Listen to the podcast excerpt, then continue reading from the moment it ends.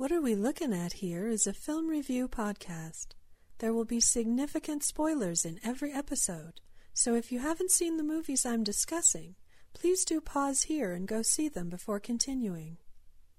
I talk about all kinds of films and all kinds of topics, so some content may not appeal to you. You can check out the content warnings in the show notes and decide if this episode is right for you.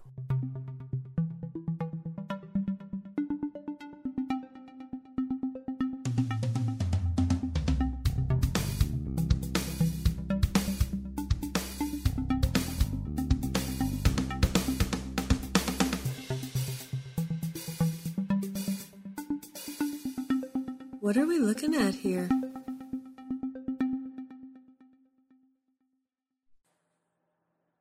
Hi everybody, welcome to the show. Today we're looking at The Changeling and at how its take on horror is both simple and meaningful. The Changeling, the one from nineteen eighty with George C. Scott and Trish Van Devere, is a ghost story. It's about a man, John, whose wife and child are killed in a car accident, and in his grief he leaves the home he had shared with them and moves to Seattle. He's a musician, a noted composer, who gets a job teaching music theory at the university and rents an absolutely huge house on a pretty big property. Well, they call it a house, but it's a mansion. Three stories and an attic, and I assume a basement, yet somehow it seems to only have two bathrooms. I could be miscounting. I should watch it again and pay closer attention, but I'm pretty sure it only has two bathrooms. I guess it was built during simpler times. The movie was also built during simpler times. The effects are entirely practical. There's not even a transparent ghostie brought to us through the magic of trick photography. A lot of the eeriness is conveyed through the dramatic score, but the bulk of it is presented through the use of in-story sound. After John moves in, he begins experiencing paranormal phenomena. He hears doors swinging open, but no one is there. He hears a rhythmic banging, an extremely loud banging, every morning that goes on for about a minute and then stops. He hears the running of water in other rooms and the sort of gurgling someone might make if they were playing in a pool. He's also being teased with a bouncy ball that had been his daughter's. Some entity keeps picking it up and bouncing it down the stairs. The sound of the bouncing is what dominates the scene rather than the image of the ball itself. And when John, in his search for answers, stumbles onto a boarded-up room in the attic, he finds a music box whose tune becomes so significant that it's almost a character itself. The audience hears the manipulation of the dramatic score with the subtle additions of what might be a sigh. We also hear the mischievous entity plinking on the piano after John has left the music room. But so much of what we hear in the film is also heard by the people in the film, the music box, the bouncing ball, the running water, but also John's music that he's composing and the things he captures on his reel-to-reel recorder.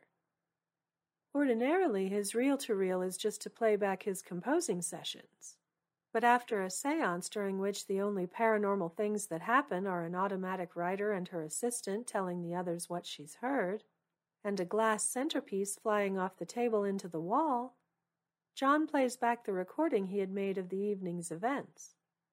This is where the sound gets really interesting, as we hear a little boy's voice explaining that he is Joseph Carmichael and that he was killed in the house. A lot of people who've never seen The Changeling have seen an iconic image from the original trailer, the image of an antique wheelchair chasing poor Trish Van Devere through the mansion.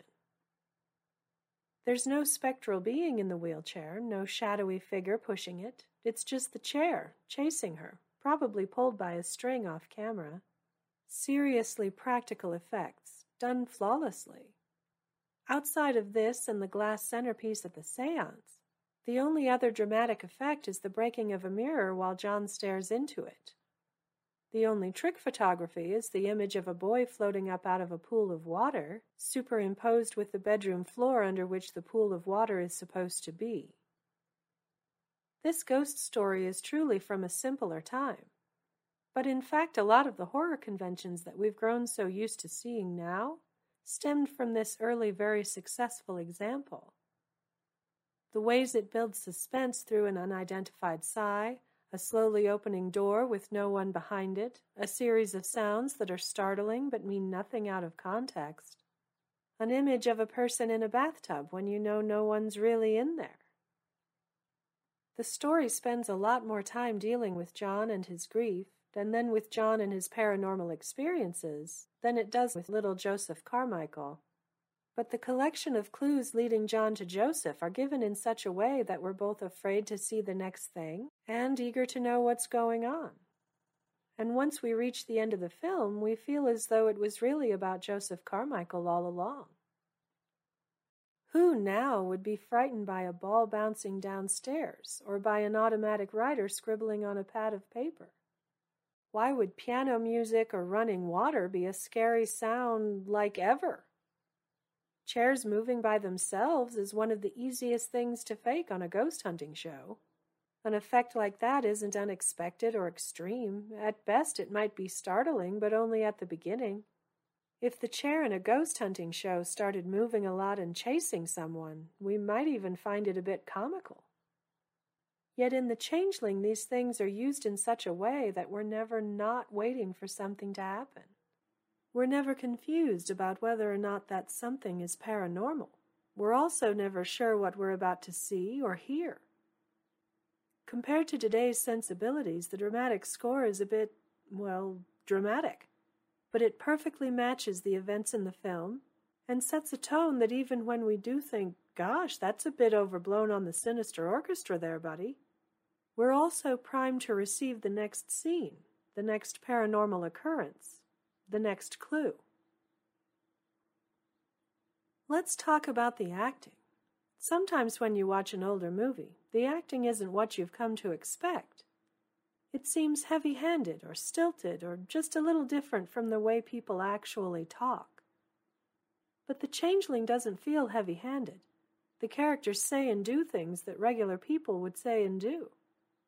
In fact, because the film is about John's grief for so long, it doesn't even feel as much like a horror movie as, say, Poltergeist or La Llorona do.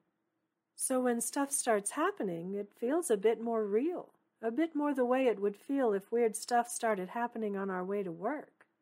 And the acting in The Changeling both supports and reflects that. John wanders his massive rented house, plinking away at half-hearted compositions, grieving his family. And then, into the middle of that perfectly ordinary, sad sort of life, suddenly comes this loud banging. Just so much loud banging. He responds to it the way any of us would. Not the way we've seen people do in other horror films, but the way we would if it were happening to us. If it were happening for real.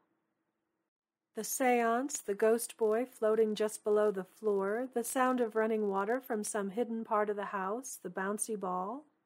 The characters experience these things as though the actors were experiencing them. No stock behaviors, no melodramatic close-ups of screaming, nothing designed to make the characters look cool or interesting or vulnerable or anything. Just realistic. Just like we would do if it were real. Then we get to the iconic scene with the wheelchair. Trish Van Devere plays the hell out of this scene.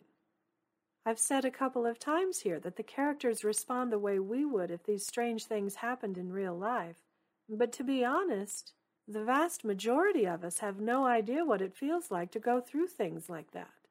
We can only imagine. But whatever we might imagine we would feel or do or say if a wheelchair started chasing us through the house, Trish embodies this. Watching her, we're not just startled by the wheelchair ourselves. We're scared for her because she looks scared. She gets away from the wheelchair. She's absolutely hysterical from fear and adrenaline, and then John comes up behind her and touches her. Her reaction to him surprising her like this is as genuine a reaction as a person can have. If a horror movie has ever been able to make the audience feel like the events are real, The Changeling definitely does. But the feeling that it's real isn't just about the scary stuff. When a man loses his family, that's something we can all understand. We don't have to experience it for ourselves to know how badly it must hurt. We also don't have any trouble feeling compassion for a little boy who was brutally murdered. We want to figure out the mystery as much as John does, and we're as angry at Joseph's killer as John is. The more we learn about what happened to Joseph, the more we feel for the poor little guy. And even though we see a lot more creepy things, we aren't as worried that something's going to hurt John. That's one of the reasons it's so alarming to see the wheelchair chasing Claire, Trish's character, because we had sort of thought that Joseph wasn't interested in hurting the people who were helping him. But even though Joseph gets a little cranky at the end, pushing everything he's got into the physical world in hopes of avenging his own death, we've been hoping he would be avenged. We understand why he's been so angry.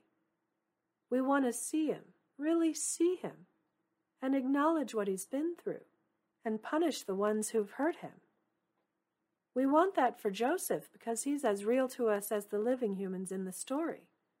We believe in the story because the horror aspects were given to us, not in a dramatic or intense way, but in a way that we could access as easily as if we were sitting next to John ourselves.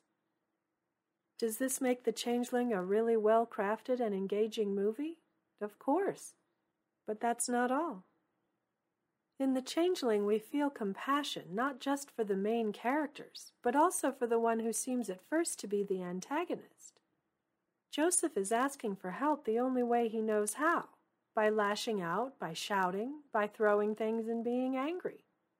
He's a child. He reaches out to John because he recognizes John's pain, because all Joseph has is pain. His actions frighten John and Claire, and the audience too. But we find ourselves enduring the weird stuff because we understand something about the one doing the weird. We don't see him as an anti-hero or an interesting bad guy. We actually just like Joseph and want him to be happy. When we give ourselves the chance to learn about him and understand why he's doing what he's doing, we realize he's the good guy. At the end of a film that has very skillfully made the audience feel as though the horror is real, we find ourselves willing to question that horror. We're willing to endure that horror to get to the truth. We can see beyond the thing that scares us to the thing that needs our help. We can put our fears aside and figure out where the real dangers lie, and maybe even fix what's been broken. At the end of a film that convinces us a bouncing ball is scary, we're also somehow convinced that there's nothing to be scared of at all. Thanks for joining me today. If you enjoyed it, please spread the word. If you want to check out my other content, you can visit my website at w w w dot s m r cooper dot com. I hope you have a good week and that things go your way. And if you get a chance, watch a movie.